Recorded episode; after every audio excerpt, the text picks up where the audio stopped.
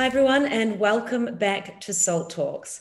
My name is Rachel Pather and I'm a senior advisor to Skybridge Capital based in Abu Dhabi, as well as being the MC for Salt, a thought leadership forum and networking platform that encompasses business, technology, and politics.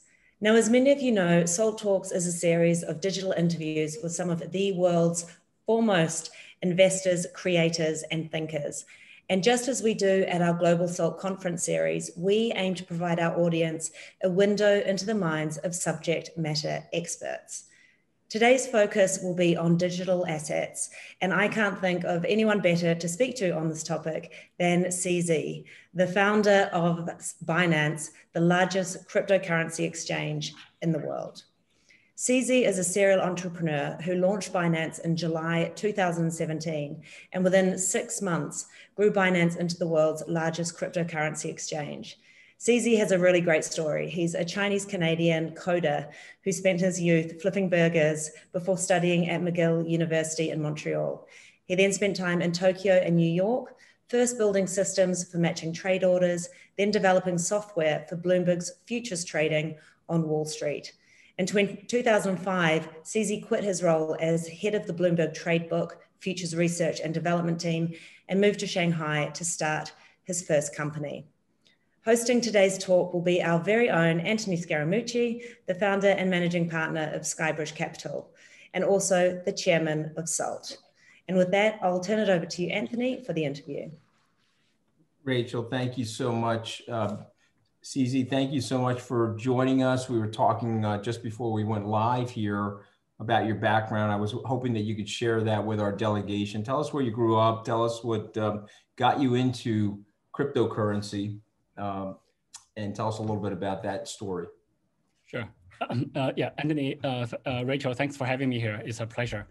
And yeah, so I grew up in China before I was 12. So I moved in between a few different cities in China. When I was 12, I moved to Canada with my parents. And in Canada, I studied in Vancouver for 6 years for high school and then moved to Montreal for college. And before I graduated, I took an internship job in Tokyo for a software outsource company that's working for Tokyo Stock Exchange. So we're writing order matching software for the Tokyo Stock Exchange. So I got exposed to financial software at a relatively early stage. Yeah, before that, as Rachel mentioned, when I was 15, I was flipping burgers in McDonald's in Vancouver. So that was also a pretty interesting experience. I also worked at a gas station after that. The gas station paid a lot better because I was working the night shift. But anyway, so after graduation, I worked in Tokyo, New York, Singapore, Shanghai, a bit of Hong Kong. So kind of back and forth between North America and Asia. So given the fact that I was traveling, so I was living in different places, so I never really got married to one currency, one country, etc. So in 2013, when I was in Shanghai, I was playing poker with Bobby Lee, who's the ex-CEO of BTC China, one of the earliest cryptocurrency exchanges. And he introduced me to Bitcoin. He says, CZ, you should think about converting 10% of your net worth into crypto, into Bitcoin. And there's a small chance you will go to zero, then you lose 10%. There's a higher chance you will go 10x, then you double. So given that, I seriously looked into Bitcoin. I read the white paper, met a bunch of people in the crypto industry. And then by end of 2013, I decided to leave my previous startup and to jump into cryptocurrency. Back then, it was really called the Bitcoin industry full time. So that's kind of how I got started into crypto. Fantastic. So I am embarrassingly getting old, okay? And I don't like admitting that to anybody, but I know I'm old when my 28-year-old son tells me, Dad, you got to start buying Bitcoin. And he's explaining it to me. And I feel like I'm explaining to my great-grandfather how to use a typewriter. So I need help. Okay, let's start at the beginning. Tell me why I should own cryptocurrency and which cryptocurrencies do you like? And where is the future of crypto? Sure. I think there's a couple of different things. I think the first thing is really, let's just talk about Bitcoin. I believe Bitcoin is just a better form of money. Our current currency systems have a lot of flaws. Right now, we're witnessing probably the largest amount of quantitative easing by governments all around the world. And when governments do that, everybody becomes poor because there's more currencies being printed and you're not given much of that directly. The majority, the bulk of it is going to be given to like Wall Street banks and to bail out other companies, etc. And we don't know where it goes, but we do know that your whatever bank account numbers you have or whatever salary you're getting is getting diluted, even though the numbers don't change, but the numbers, the purchasing power will decrease. So that's one aspect of it. Bitcoin is limited supply, 21 million of them ever, and you can't cheat that. You know that's mathematically guaranteed. No one can change it. Okay, so I want to stop you there. So I just want to emphasize that for everybody that knows as much about cryptocurrency as I do, there's no disruption in the supply table of crypto. Is that correct? Of Bitcoin, is that correct? Yes, absolutely. There's a finite amount. Now, how do we know that? How do we know that Mr. Satoshi or Mrs. Satoshi can't figure out a way to create more Bitcoin once everybody's sucked into Bitcoin? Sure. So Bitcoin is not centrally issued. It's issued by a network of computers which follows the Bitcoin protocol. And if one computer does not follow it, it will be rejected from the network. So it's mathematically guaranteed that every 4 years, the new coins being issued decreases by half, and by 2040-ish, all 21 million of Bitcoins will be minted. So right now, I think around 18 to 19 million Bitcoins already minted. So the new supplies coming up is is decreased. So this is guaranteed by software. This is guaranteed by a number, thousands of, or probably tens of thousands of nodes running Bitcoin mining software. So this is something that even the founder, the creator of Bitcoin, Satoshi Nakamoto, or his wife, or his friends, they can't change it.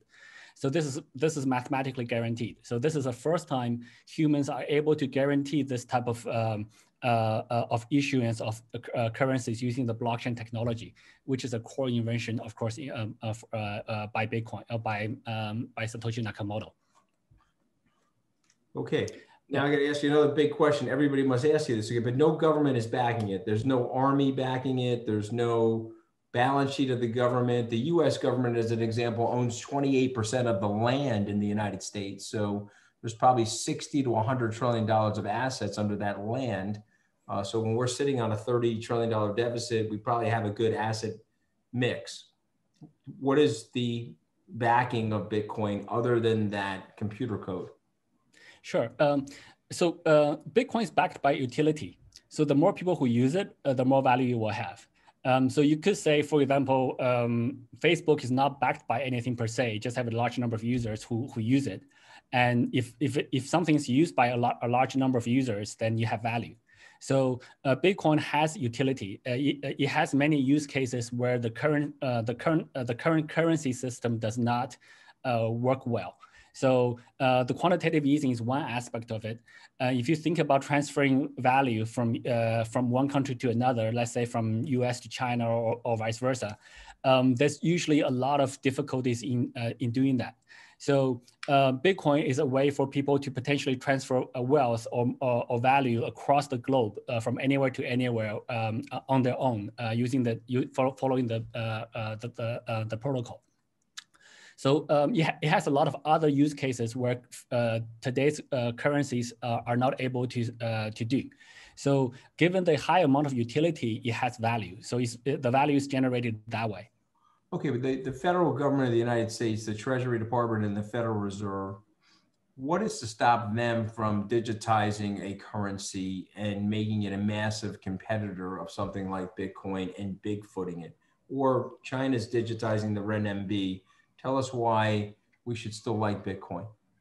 Sure. So any government or the feds or any authority can issue a digital currency, even using the blockchain technology. But there's a few other properties that are quite important here. Is that you can use the blockchain technology to issue a currency that's still on limited supply. So is the supply for the currency limited, guaranteed by the protocol? Most central bank issued currencies will have unlimited supply. So we have the old problem of more and more quantitative easing, and more of those currency will be minted, and the previous holders of those currencies will get diluted in value. So that's so if governments are willing to issue a fixed supply currency that they will no longer dilute that with no future quantitative easing, then you will match up on that property or on that advantage of Bitcoin. The second thing is, would governments still block you from doing certain transfers? For example, if you want to send your cousin or your friend, I don't know, in the Philippines, say, I don't know, you want to buy a house in the Philippines, it costs, I don't know, $1 million or something. Can you send that with ease, very quickly, without too many middleman intervention, without a lot of approval processes? So how easy that process is to, how easy that currency is to use.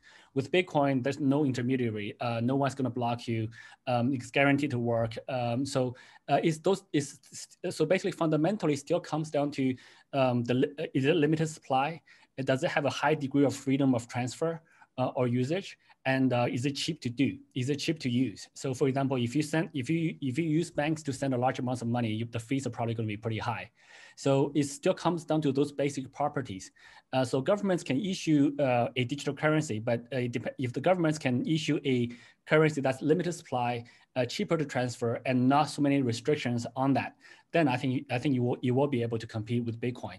But if that's not the case, then Bitcoin people will evaluate the advantages and disadvantages. So we have to see. Facebook was trying to put out something called Libra, a digital currency. And for some reason, they didn't do it. What happened there? The government got in their face or something and threatened them? What happened there? I think what you described is probably the sort of common way to describe it, but I think it's still happening. It hasn't happened yet. But it's also not, they didn't, as far as I understand, they didn't cancel the project. It just takes time to roll out a new digital currency. So that's my understanding of it. I don't really know a lot of details, but that's my understanding. Okay. Let me ask you, obviously I'm very fascinated by this. I hope you don't mind these are probably basic questions for you, but I think it's important. We have so many people that are going to listen to this that don't know a lot about this. So Bitcoin is the Google of digital currency, or is it the Yahoo of digital currency? Is there going to be another currency that comes up over the top of Bitcoin? So I think today Bitcoin is definitely the most dominant by far cryptocurrency that's available, and it's also the most decentralized. So in the industry we say Bitcoin is king. To your point, though, anyone can issue any digital currency, and there's many innovative people in the industry that's creating new digital currencies. I believe Bitcoin will be leading the way for a very long time to come, for the foreseeable future. But in the longer future, it's not. The possibility of something overtakes Bitcoin, something better that comes along is totally possible. So anything is possible. But I think whatever is going to overtake Bitcoin will have to be better. So in the longer future, I think that's definitely possible. But would that still mean that Bitcoin would still be used, or that would cause Bitcoin to start devaluing? We don't know. Both scenarios are possible. So, for example, if there's Bitcoin 2.0 that's better than Bitcoin 1.0, people may slowly shift from 1.0 to 2.0, and then if there are two different coins, then one coin will devalue over time, the other coin will increase in value in time. But right now, or it could be something that's, I don't know, some other coin. There's literally millions of other coins on the market. One of them may get really wide adoption, and people will shift towards that. So the thing with decentralized currencies is that there's a very large community of people around that already. So the shift, you will now go from I don't know, $1,500 to $15,000 to zero in one day. The shift will be somewhat gradual. But right now, we are still at the very beginning of the Bitcoin journey, I believe. So we're still seeing rapid growth of Bitcoin. So what do you think Bitcoin will be worth in US dollars in 5 years? Oof, that's a really, really tough. I'm not able to make those kind of predictions. And even if I try, I would be wrong. But I'm very bullish on Bitcoin. Big bucks though, CZ, right? I'm paid the big bucks to ask you this. So go ahead. Where does it worth in a year? What about a year from now? Well, I think right now it's about $15,000 per Bitcoin, and that's like already 5x compared to like March where it was $3,000. So just in the last 8 months, it probably quadrupled close to 5x. So in a year time, it's very, very, it's very hard to guess. But when you say a specific time and then predict at that time what the price will be, it's really, really difficult. But I'm over the long run, I'm very bullish on Bitcoin. I think it still has a lot of room to grow. Just some small data point. The industry today probably has 50 to 100 million users. That's probably less than 0.1% of the population. So we've still probably got 1,000x to grow just on that metric. And also a new technology, a new form of currency that's better than the fiat currencies we have will have a wider audience. It will have more use cases. It's like Uber has more use cases than taxis. So Uber's market cap is not limited by the taxi market cap. So Bitcoin in that sense, I believe will be bigger than the currencies combined in the world today. So I'm very, very bullish on it. Okay, so you founded Binance 3.5 years ago, June of 2017.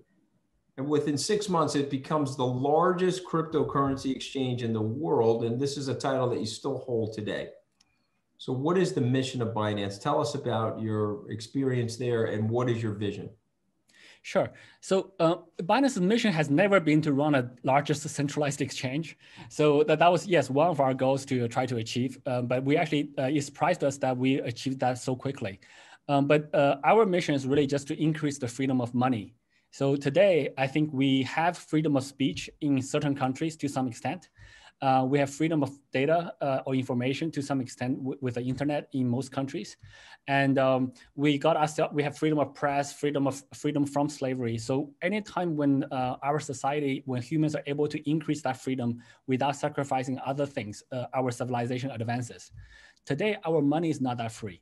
So if, as I mentioned before, if you want to transfer a large amount of money from here to there, there's a lot of questions asked, and you have to pay a lot of taxes, etc.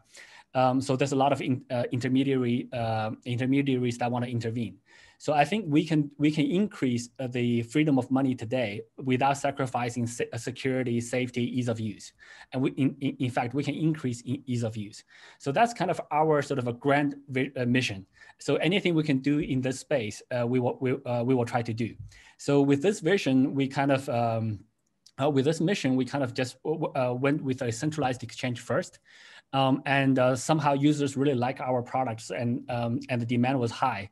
And it just grown really quickly. So, but in the sort of longer term, we do want to build multiple other products that we think will help increase the freedom of money for people all around the world. And we think this is I personally think this is the best way that we can help society and help other people. You're onto something. Peter Thiel, who I got to know in 2016, said something to me about crypto. He said, Anthony, crypto is libertarian. Crypto is about freedom. AI, artificial intelligence, is about centralization. And he said that governments will use AI to check up on their citizens and to evaluate them and to offer them social scores and so forth. But crypto is the diffusion of that sort of power. What do you say to that thought from Peter Thiel? Well, I respect Peter Thiel quite a lot, and I would have to agree with that statement probably. I'm not an expert on AI. I don't really have a lot of view, but yes, we with AI, there's only a few players with big data, with lots of data that will win. So some of the bigger players in the internet space will already have those advantages. Blockchain technology and cryptocurrencies is really is coming from the grassroots angle where it is much more decentralized and much better for the decentralization of power, decentralization of control. I personally think that will give us a much better future for us to move into. So yeah, I'm not an expert on AI to be very frank. So I would go with Peter Thiel on that one for sure. You have a venture capital part of your ecosystem. What sort of investments are you looking to make? So most of the investments we make are going to be in the crypto space. So 80% of them are going to be in the crypto space, probably today closer to anything that's infrastructure related for crypto. So anything that helps exchanges, faster blockchains, better wallets, better security infrastructure. So sort of building the foundations of the crypto industry. And 20% of them are just out there. We invest in all kind of random projects as well, moonshots, crazy stuff. Also, sometimes even in traditional industries. For example, we even look at banks to see, hey, can we get a bank to work more closely with the crypto industry? So yeah, so we invest mostly in the crypto industry, but it's still a little bit outside as well. Do you have a feeling about the central banking system and its concern about something like this circumventing their ability to create monetary easing and their ability to do quantitative easing? And do you think there'll be a backlash, a coordinated central government backlash? I think the possibility is definitely there. I don't really know how central banks think, and I'm not really them. So, but I think the possibility is definitely there. But at the same time, I think cryptocurrency is already relatively widely adopted. It's a Bitcoin cryptocurrency is a concept. You can't erase that concept from people's mind. So like today, if governments don't like the internet, they can try to shut it down together, but there will be Internet 2.0 or the next version of it.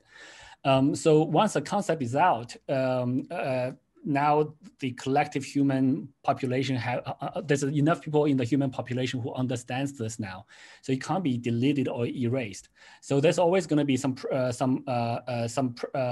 may be some pressure or conflicts or race between the two, but I think instead I actually think the reverse. The best way for central banks or governments to sort of slow down the adoption of Bitcoin or cryptocurrencies is to make the current fiat currencies to do less quantitative easing and to make it cheaper to use, easier to use, less restrictions. So I think that's a better way to compete rather than say, hey, look, if you're a bookstore, you just want to compete with Amazon by holding your fort. That's not going to work. It's much better to adopt the new technology innovations. Okay, I'm going to turn it over to Rachel. I know Rachel has some questions for you. I have so many questions, and that was such a great chat. So thanks so much for that. And I think, CZ, your mission to increase the freedom of money is really admirable. You mentioned you've obviously been in the crypto market for quite some time. You mentioned at the end of 2013, you invested 10% into digital currency. I guess back then, it wasn't as highly traded as it is now. Like, did that volatility scare you, or how did you feel when you made that first investment? Yeah, so I do have a pretty interesting story there. So instead of just going in 10%, so by at the end of 2013, actually at the beginning of 2014, I sold my house, quit my job, put all the proceeds from the house into my apartment. So put all of that money into crypto. Into Bitcoin. So I went all in. Instead of 10%, I went like basically 100%. And I started looking for a new job as well in the crypto industry. And also, so I found a job pretty quickly, so luckily. But then the Bitcoin price, when I got in, it was around $600. Within about 3 or 4 months or so, you dropped to about $200 and stayed there for about 2 years. So, I experienced that. So basically, I lost 2/3 of a house right away, unrealized loss. I still hold those Bitcoins today. So so that was my experience with Bitcoin. It took a couple of years for it to recover. So yeah, it's not easy. It's definitely not easy, and definitely not without thrill. Not many people would have the capacity to stomach that kind of loss, especially given it was so much of your personal wealth at that time. Was it just this kind of belief in what Bitcoin stood for that kept you holding on? I mean, most people would have packed up their bags and left at that point. Yeah, so I mean, I understood Bitcoin pretty well at that point. I knew it's going to be the future. So so I had a very strong belief, and I was working in the industry already. So I was so I'm fully immersed. So for me, and also I also know my risk tolerance, even though like that's my 100% my net worth at the time, pretty much. And but I was I had a job, and that was paying relatively okay. So my living standard didn't decrease that much. It's just mentally, it is a very pressured moment. My relatives were all like, oh, my mom wants to smack me on the head, saying like, you stupid kid. So there's a lot of social pressure from that perspective. But I had the confidence that crypto will be the future. And and once you dropped below 50%, to me it was like, if I sell now, it's not even worth it. I might as well just hold on to it, and I don't have enough additional money to buy in to average down, so I just held on to it. So luckily, in about a year, almost 2 years, I think by the beginning of 2016, things really started coming back. So at end of 2015, it started to recover. Or for a year and a half, it was just really dropping. So I did have to go through that period. And so I do understand when people get stressed out on Twitter and trying to like, and being very impolite, et cetera. So I understand that very, very clearly now. Yeah, and now I guess the beauty of hindsight, right? You must be very happy that you held on to those purchased Bitcoins at $600. You also mentioned in your discussion with Anthony that this supply limit of 21 million was guaranteed almost by the software. But what would happen, I think you said 2040 is when they'll all be mined. Is there a risk that computing power could substantially increase in that time and actually more can be mined? Or do you see this as a very firm ceiling for the supply? Sure, it's a very, very firm ceiling. So it's not impacted by computing power. When the computing power increases, the difficulty also increases. So the supply is fixed, it's mathematically fixed. It's kind of it may take a little while to explain, but you can take my word for it. This is something I'm more than willing to pledge for sure. There's only going to be 21 million Bitcoin, no more. No matter what happens, it does not get affected by computing power at all. So the computing power has increased quite a lot. The difficulty for mining Bitcoin has also increased proportionally. The difficulty adjusts to the mining power. So it's all automatically adjusted, or relatively automatically adjusted by the network protocols. And the hard cap is very hard. There's never going to be more. Okay, that's interesting. I also want to go back to another point that you were discussing with Anthony, and you were talking about Bitcoin being a better form of money, and then also the role that governments can play. And China's obviously pioneering the creation of a central bank digital currency. How, and I guess this also kind of ties back to what you're saying about Peter Thiel and centralization versus decentralization. How do you think that the central bank digital currency would advance China's interest? And do you see this happening in the short term? Yeah, I think in the short term, they definitely will be, I think we're already witnessing the central bank digital race between different countries, and China already have a version of it running. It's already out. They're piloting, testing it, but the daily trading volume is $300 million equivalent, like a couple of days ago. So it's still pretty small for a country. That's a pilot test, but it's not super small from a scale perspective. I do believe the first iterations of central bank digital currencies are all going to be relatively centralized. So they're going to be issued by a central party. They probably do have unlimited supply. They probably do have a lot of restrictions on how you can transfer, who you can transfer it to. If you transfer a large amount, they may be a source of wealth, source of funds. They may be like questions being asked. So all the traditional KYC, AML procedures may be applied to the first iterations of central bank digital currencies. I think that would be the most logical thing to expect. So in that sense, even though most of them are going to be using blockchain and encryption technologies that's very similar to Bitcoin or other cryptocurrencies, but the fundamental properties of those currencies are going to be very different. So I don't think I don't see any government coming out with Bitcoin 2.0 just yet. So, but I think over time we'll see. Look, today, given the small penetration of cryptocurrencies, most people are still more comfortable with, most people still may be more comfortable with a government-issued currency, which they grew up using. So that may get some adoption, but over time, I personally really think that the true digital currencies, the true limited supply, decentralized, fewer restriction type of currencies will get the highest adoptions. So if a central bank digital currency is, well, centralized, wouldn't it give the governments more power over, you know, data and looking at flows of money? Wouldn't this almost do the opposite to what a true cryptocurrency should be trying to achieve, that decentralization aspect? Yes, I agree with that. So with a digital currency, the government actually have much more control, especially like if they force KYC on every address that you generate, they know exactly who you are, which transactions you have received, everything's in one place. Whereas today, going through different banks, trying to get the record, I mean, the government have their ways to get it, but it's they built a lot of system to do that, but it's actually quite expensive and quite labor intensive to do. Whereas with the digital currency, it's actually much easier to do. So that is actually a huge risk for that. So, but at the same time, most people, depending on which country you're in, in a lot of countries, people are able to choose which currencies they wish to use,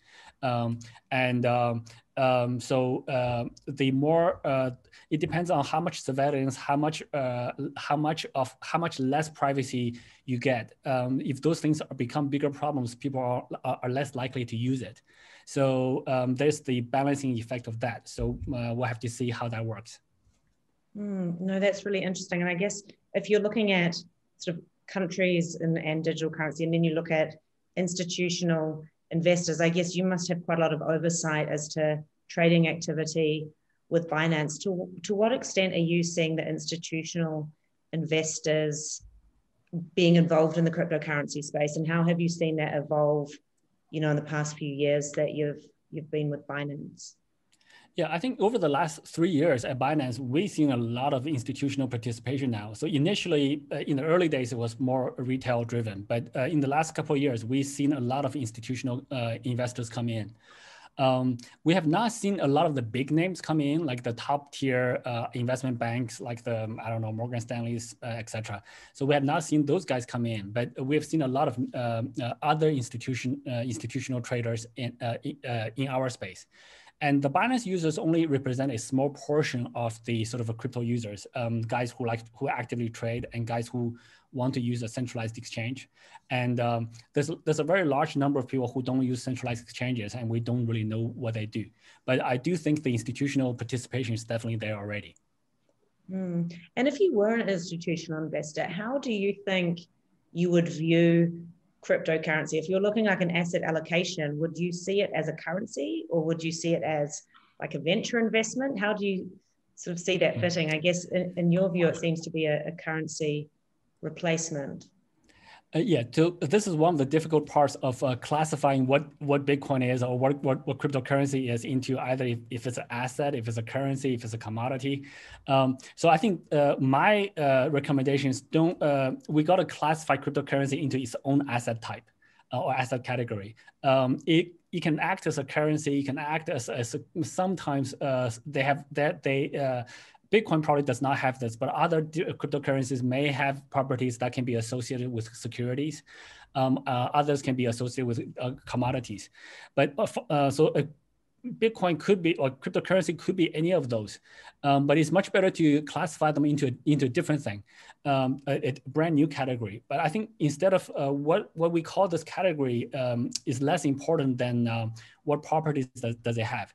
It does hold value. It can be used for as a medium of exchange, and it can be used as an investment asset type that appreciates or actually fluctuates in value. Sometimes it appreciates, sometimes it depreciates.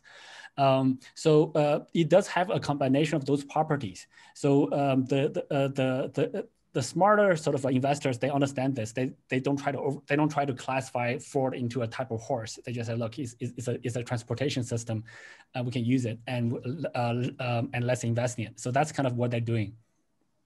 That's a great quote. I'm going to use that in future. Fraud is not a type of horse.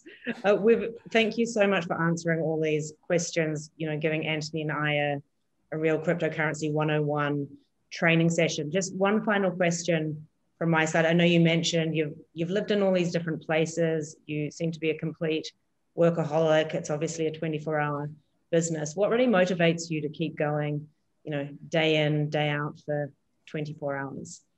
Yeah, so for me, I think it goes back to our mission. I mean, I could retire. I've reached financial freedom. I could relax on the beach and sip martinis all day, or I could play golf or do whatever. But I think all of those things will be boring pretty quickly. I think I'm actually very fortunate to be in a place where I can actually contribute to increasing the freedom of money for people all around the world. I don't know how much I can contribute to that, but I can contribute to as much as I can, and that's the opportunity that's really, really hard to come by. So I really value that opportunity, and I think this is really the most meaningful thing I can do with my life. So I wake up, I'm working, I don't really call it work; it's just part of life now. So I'm really lucky that I have this opportunity, and so I just do what I should do. That's amazing. Well, if you ever do just want to give it all up and sip martinis and play golf, Anthony and I will be more than happy to join you. Could do that once in a while. From my side, it's been... I was just thinking, maybe the reason why I'm not as successful as you, CZ, I was just thinking about how great those martinis taste and how nice that would be on the beach. But in all seriousness, thank you so much for explaining your vision and giving people around the world confidence in crypto, and your proselytizing of this currency. I think it's very valuable to our global society. So just want to give you a very big thank you for all that. Thank you, Anthony. And thank you, Rachel. So thanks so much for having me. And thanks everybody for watching or listening to this show. Yeah, thanks.